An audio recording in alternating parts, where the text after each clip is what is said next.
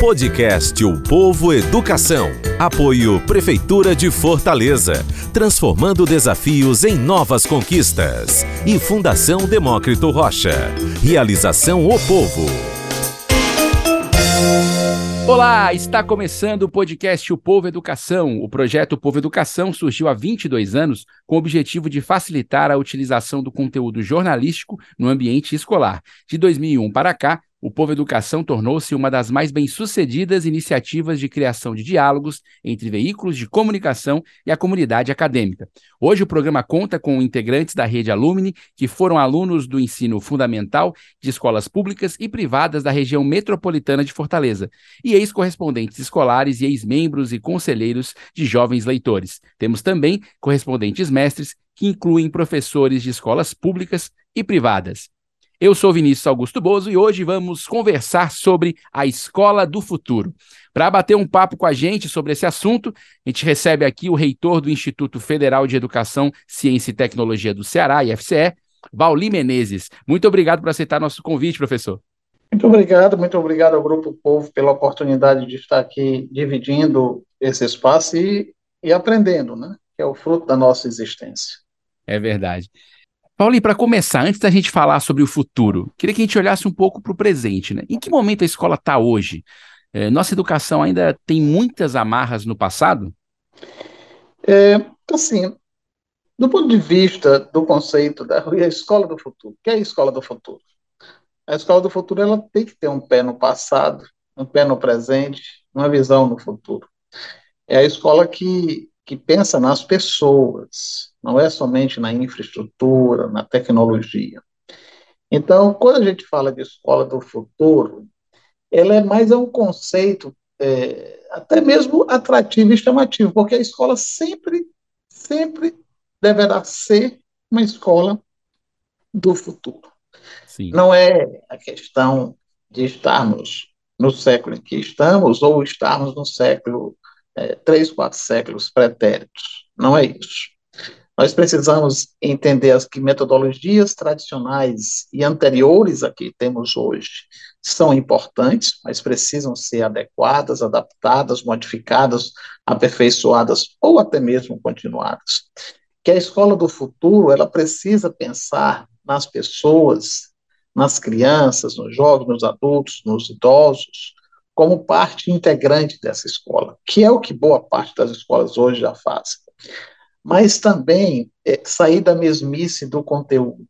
O mundo não quer mais e nem necessita mais de, de, de, de memórias, de pessoas com memórias assim extraordinárias para absorver e guardar uma infinidade de, de conceitos. É bom saber onde eles estão, quem pode resolver, que conectividade, que pessoas podem se associar conosco, que escolas, que, que outras instituições podem tratar conosco. Isso também serve para as universidades. As universidades que por, por, as universidades, os institutos também, os institutos federais, as universidades, as instituições de ensino, pesquisa, elas precisam se abrir se elas querem sobreviver.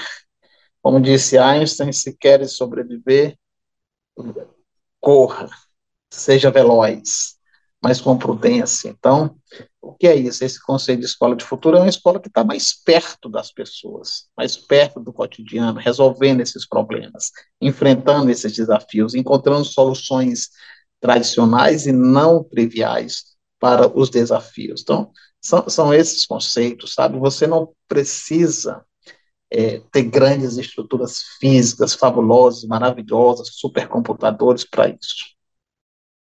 Professor, eu queria que a gente tocasse também no assunto da flexibilização curricular, por exemplo. Né? Ela é uma grande tendência dessa escola do futuro. Como ela pode funcionar na prática para o aluno? Né? Como equilibrar a formação básica necessária e adaptação desse currículo?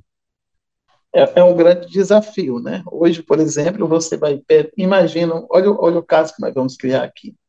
Imagina que você é aluno de uma escola, de uma instituição, e está estudando para um concurso.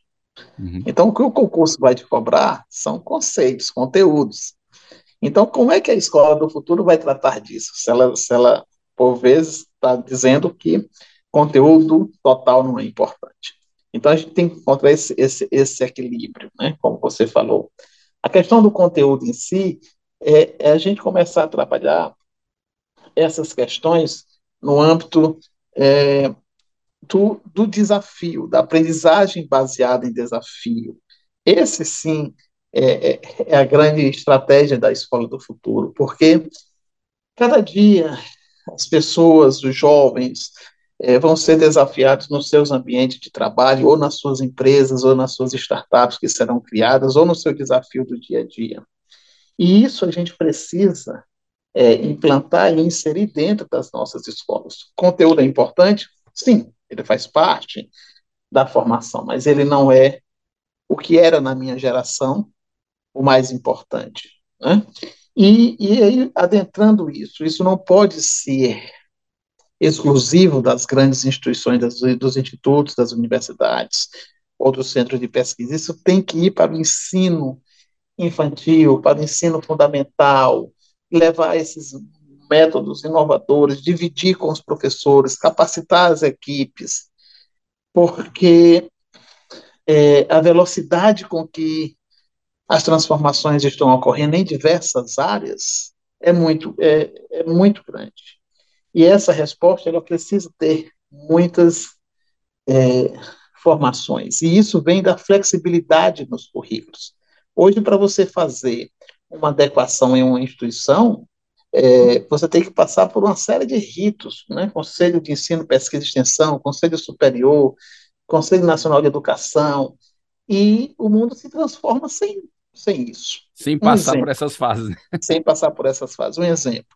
Você pega um jovem que tem aula de inglês pelo YouTube, sem ele nunca ter frequentado um curso de inglês, e ele faz um curso pelo YouTube e faz o exame de seleção de Cambridge ou, ou do TOEFL e consegue a certificação. E ao mesmo tempo você tem alguém que está num curso tradicional, passa três, quatro anos e não consegue. Qual é a diferença? está na pessoa, né? Sim. A forma como a pessoa enfrentou o desafio e qual e a questão da escassez, como é que ela quer vencer essa barreira. Essa é a escola do futuro, na minha concepção, uma das qualidades, né? Sim.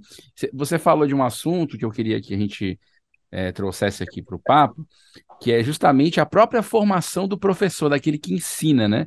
É, a gente está tratando muito aqui nesse podcast também do ensino superior, pensando e refletindo no ensino superior.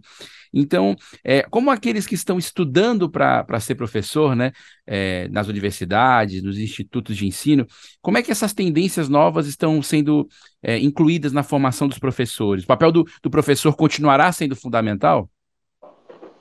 Sim, o papel do professor continuará sendo fundamental. É, até mesmo porque sem ele a gente não consegue ter a escola, não consegue avançar. No entanto, a mente do professor é que tem que ser mudar, tem que se adaptar.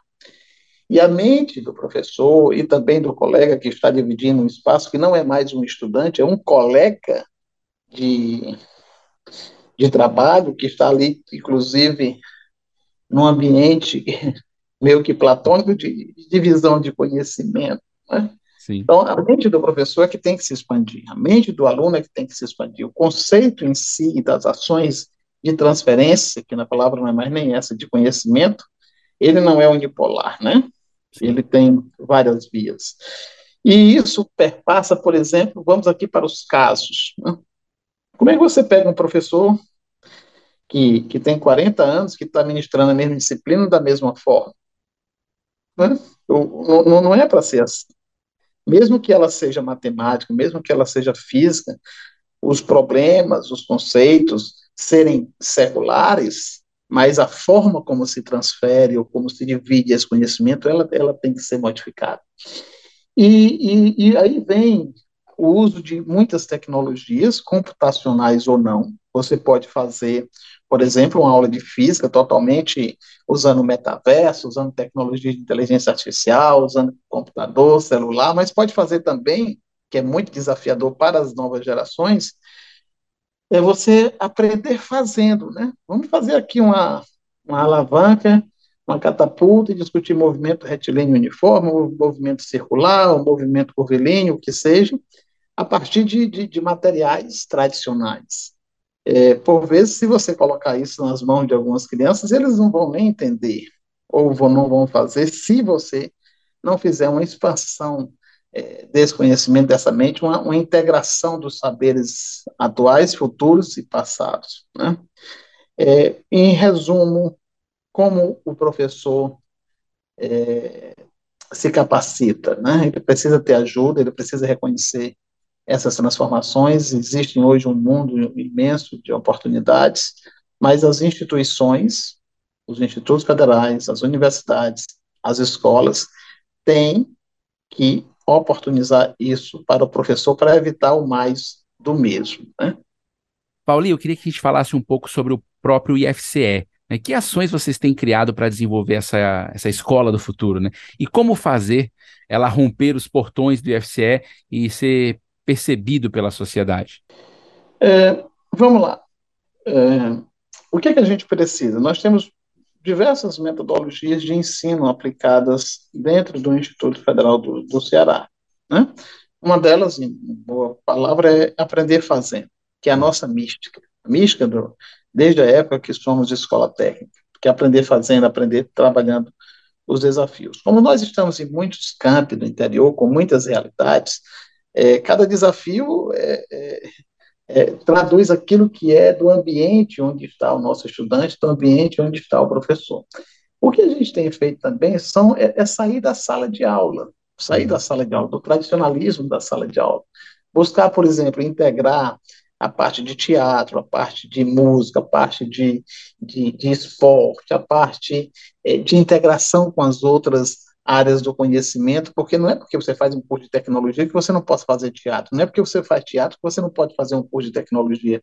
Então, essa busca dessa integração é, é importante. Uma outra coisa que a gente tem feito bastante, no caso, notadamente, de alguns cursos é, de nível técnico, técnico eu quero dizer assim, é, tecnológico, é aproximar esses meninos, esses jovens, do mundo das oportunidades e do trabalho. São coisas distintas. O mundo do trabalho é para você conseguir um emprego, mundo das oportunidades é para você ser empreendedor, para você criar o seu negócio, para você colocar a sua empresa.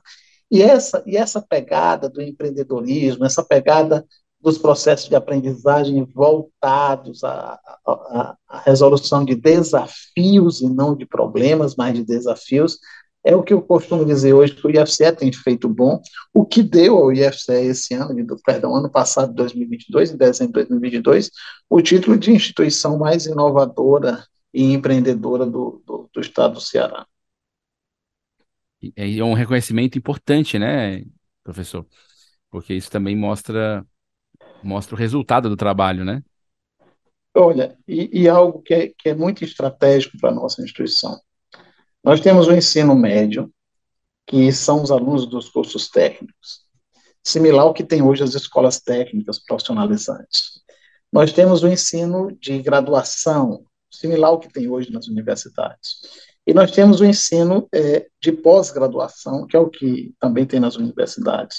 E além dos cursos de extensão que chegam como um braço nas comunidades. Então, imagina, você tem, eu costumo dizer, na verdadeira, dentro do Instituto Federal do Ceará, uma verticalização, onde o menino ele já entra com 13 anos, Vinícius, uhum.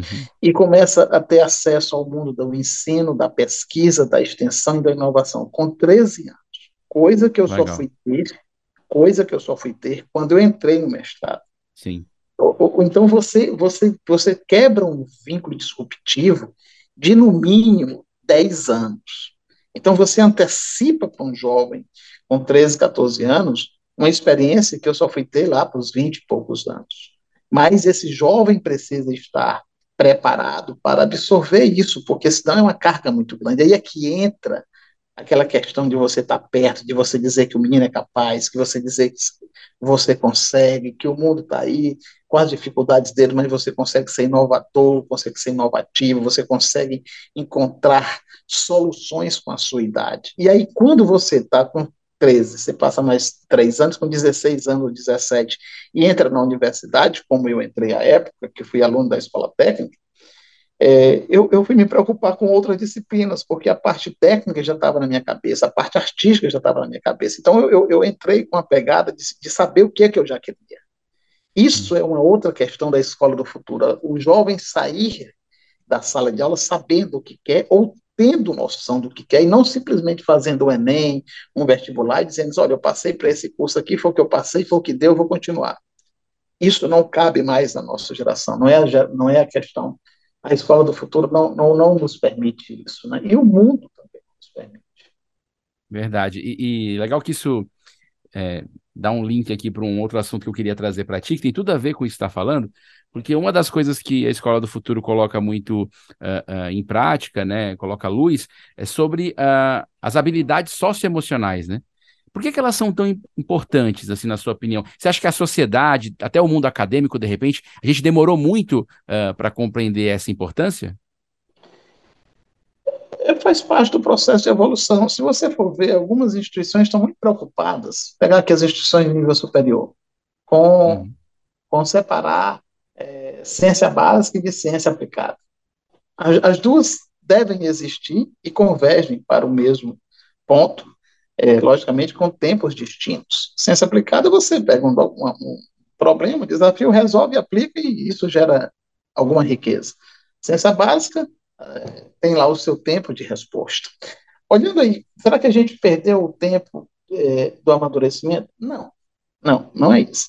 O que a gente precisa ter noção é que é, o, o mundo vai continuar mudando em velocidade superior o que as instituições estão preparadas pelos seus currículos tradicionais, formais, pelo seu formalismo, pela sua disciplina que precisa existir, mas precisa ser readaptada e readequada. Isso aqui é um desafio.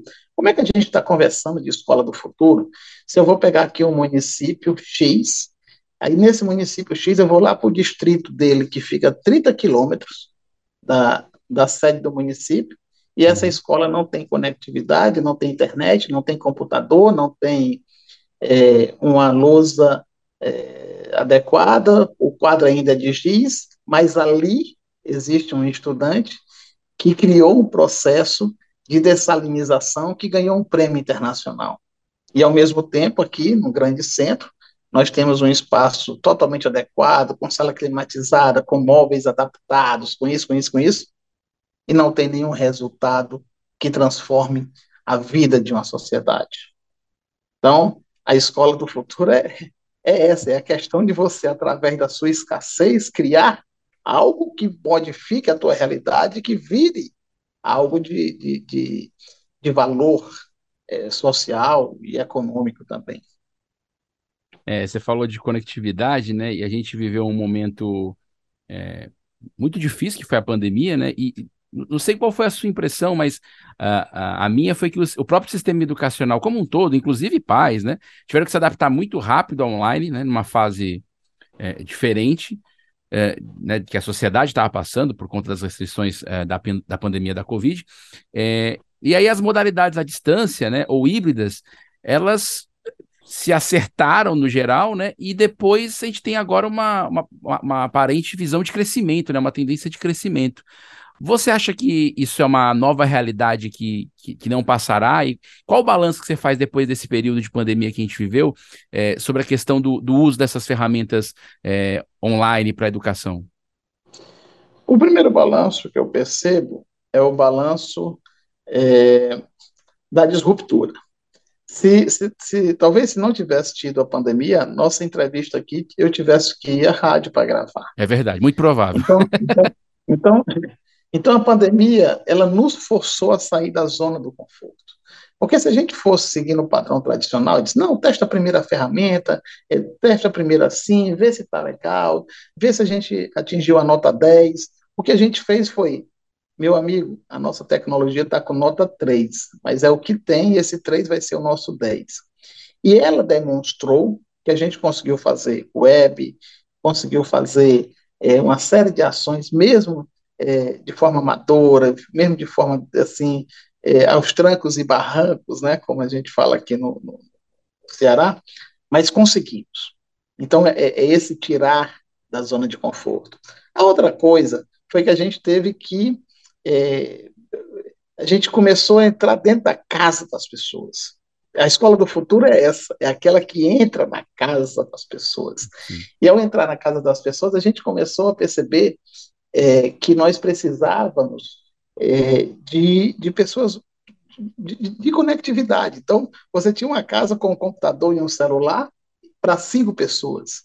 Então, isso, isso trouxe à tona um problema que nós sabíamos, mas que nós tínhamos é, é, o medo de enfrentar. Então, o problema da conectividade, o problema que a gente está resolvendo agora com a tecnologia 5G, que vai ser um grande desafio e uma grande oportunidade para todos nós, e para a educação, da mesma forma, saúde, educação, segurança. É, a outra questão é das, das, das, da, da, disruptiva, é, por exemplo, você viu jovens, senhoras, idosos fazendo o que a gente está fazendo aqui, podcast, fazendo vídeos, fazendo filme, fazendo é, lives, conversando com as pessoas, e isso mostrou que todos nós somos capazes de reaprender. Sim. Essa é outra disruptividade. E, logicamente, que, que também criou ferramentas computacionais, ferramentas de inteligência para que isso acontecesse, e nós avançamos, olha, eu, sem, medo de, sem medo de errar, pelo menos 10 anos, 15 anos, Sim. em termos de, de, de ação por conta da pandemia, inclusive na área da saúde, né? inclusive na área da saúde, olha a vacina que foi em tempo recorde que nós, que nós eh, também conseguimos eh, dar essa resposta à sociedade. E isso demonstrou algo que é estratégico, é importante, que eu queria deixar registrado. O poder que a ciência tem de apaixonar as pessoas, de resolver problemas, de dizer que as instituições precisam entrar dentro da casa das pessoas. Sim. Essa é a escola do futuro. A escola que entra na casa e na vida das pessoas, e o contrário. A escola que se abre para as pessoas. Ela não é detentora do conhecimento como em séculos passados. Ela não é a única detentora. É, e Vauli, teve uma coisa interessante também que eu observei. A gente trabalhou muito durante a pandemia gerando conteúdo, é, e, e, algo que a gente observou muito foram os pais é, novamente valorizando é, o trabalho dos professores. Digo novamente porque alguns pais já valorizavam e outros achavam que era um prestador de serviço é, que faz parte do dia a dia. Mas, independente do que achavam antes, os pais encontraram esse, essa nova valorização do professor, né? Porque tiveram as crianças em casa e os filhos, os jovens, durante todos todos os períodos do dia, tiveram que ajudar nas tarefas que às vezes a criança se virava ou o professor ajudava. E, e isso também é um outro aspecto, é, não totalmente ligado à tecnologia, né, mas que trouxe um, um ingrediente a mais para a questão da educação, né? A própria família entendendo ainda mais o papel da, do professor, né? Sim. E como nós estávamos confinados, o professor ele era o ente apaziguador das situações familiares. Ô menino, chegou a hora da tua aula. E o pai acompanhou, o pai, inclusive, assistia às aulas com, com o filho, com o professor, porque eu vou dar o meu exemplo. A minha filha tinha quatro anos. Como é que uma menina de quatro anos fica de frente com o computador assistindo uma aula de inglês, por exemplo? então, como é que se alfabetiza uma criança dessa forma? Né? Aí eu lhe respondo, é, da mesma forma que você dá um controle para uma criança de, de três anos, ela liga, desliga, programa e reprograma a televisão, e a nossa mãe, a nossa vovó, com 90 e poucos anos, não consegue porque ela tem medo. É. Então, esse aproximar o professor, a família, os filhos, foi muito, foi, foi, foi, foi uma, é uma prova real, real, real, de que nós, instituições, mesmo de nível superior, que acham, não, agora que o menino tem que andar sozinho, deixa ele andar sozinho, mas traz a família para dentro da instituição, porque ela é quem vai, é, inclusive, entender o papel de transformação que nós fazemos enquanto instituição de ensino. Né? E o professor, o professor, ele, ele, ele se reinventou, sabe? Você vê, eu dou um exemplo aqui, o meu professor, é, uma pessoa que foi meu professor, é, 72 anos, ele, ele, ele lá aprendendo entrar no Meet, criando sala, conversando com estudante, enviando arquivos. Não é trivial, sabe? Sim. Isso é um nível de superação humano imenso que demonstrou que através da educação a gente cria muitos links de oportunidades e negócios para os estudantes. Quantos pequenos negócios não foram criados através da, da web, né? Hoje você é, compra é, de forma remota, antigamente não, é capaz de vir faltando alguma coisa, ele trocar o produto. a gente tinha essas dúvidas. Hoje você casa de forma remota, diz, não, mas será que esse documento é válido? É. Hoje você compra, faz transferência de forma remota. Então, isso demonstra é, o poder que essa escola do futuro tem de transformar, inclusive, é, as oportunidades de negócios que, que, que, no passado só podia ser feita ou pelo fio do bigode ou por um documento ali através de cartório, etc, etc, etc. É verdade. A gente, a gente falou aqui, né, Paulo, de vários, uh, várias tendências, né? A gente falou agora, tocamos no assunto do, do modelo híbrido, né? A questão do, da aula online, da aula, da aula presencial. É, a gente falou também bastante sobre a questão de, de flexibilização do currículo e tudo mais. Mas eu queria que a gente tocasse no outro ponto, que eu acho que, que talvez congregue todo, todos esses, e queria ouvir a sua opinião, que é uma abordagem mais inclusiva, né? O quanto que a escola ainda precisa ser mais inclusiva, na sua opinião? É, Ainda respondendo a sua pergunta, que eu não finalizei completamente, será que esse, esse mundo virtual é um mundo sem volta? Sim, a gente vai ter hora totalmente virtual, hora forma híbrida, hora forma, hora forma presencial, hora todo mundo junto, né? Agora, no que se confere a, a questão da inclusão, né? Da escola mais inclusiva. É, e isso se abriu a esse, a esse mecanismo. Vamos pegar aqui o exemplo que nós, se nós estivéssemos aqui gravando, certamente tinha um tradutor e intérprete de Libras entre nós, é, fazendo essa, essa, essa, essa transcrição, essa tradução, né? E, e, e, a, e a escola precisa se abrir mais para isso, né? Ela precisa colocar na própria sala de aula pessoas com, com com altas habilidades, inclusive, porque aquele menino danado que está dando um trabalho ali, é um cara que pode ter um potencial, é, é, uma, uma, habilidade espetacular que a gente precisa conhecer. Né? A questão de, de, de trazer para dentro da, da nossa casa, dentro da nossa instituição, dentro da empresa, dentro da sala de aula, pessoas com necessidades, é, com deficiência, né? porque é, não é porque ela tem uma deficiência X, Y, Z que ela pode ser, ser excluída do processo, muito pelo contrário, ela é o grande desafio da educação, porque a educação é para todos, não é para um grupo, né?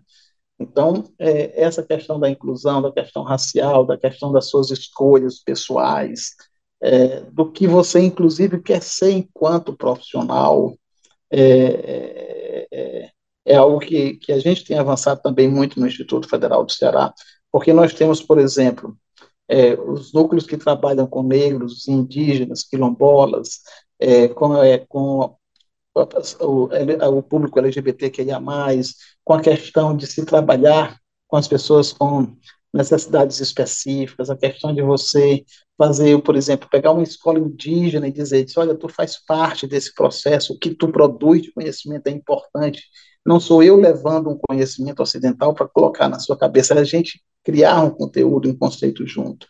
Então, essa escola mais inclusiva é outro desafio que a gente tem enfrentado no ponto de vista do, do IFCE, mas também as outras instituições têm encontrado caminhos distintos para, para associar isso dentro do, do, da escola do futuro, eu diria.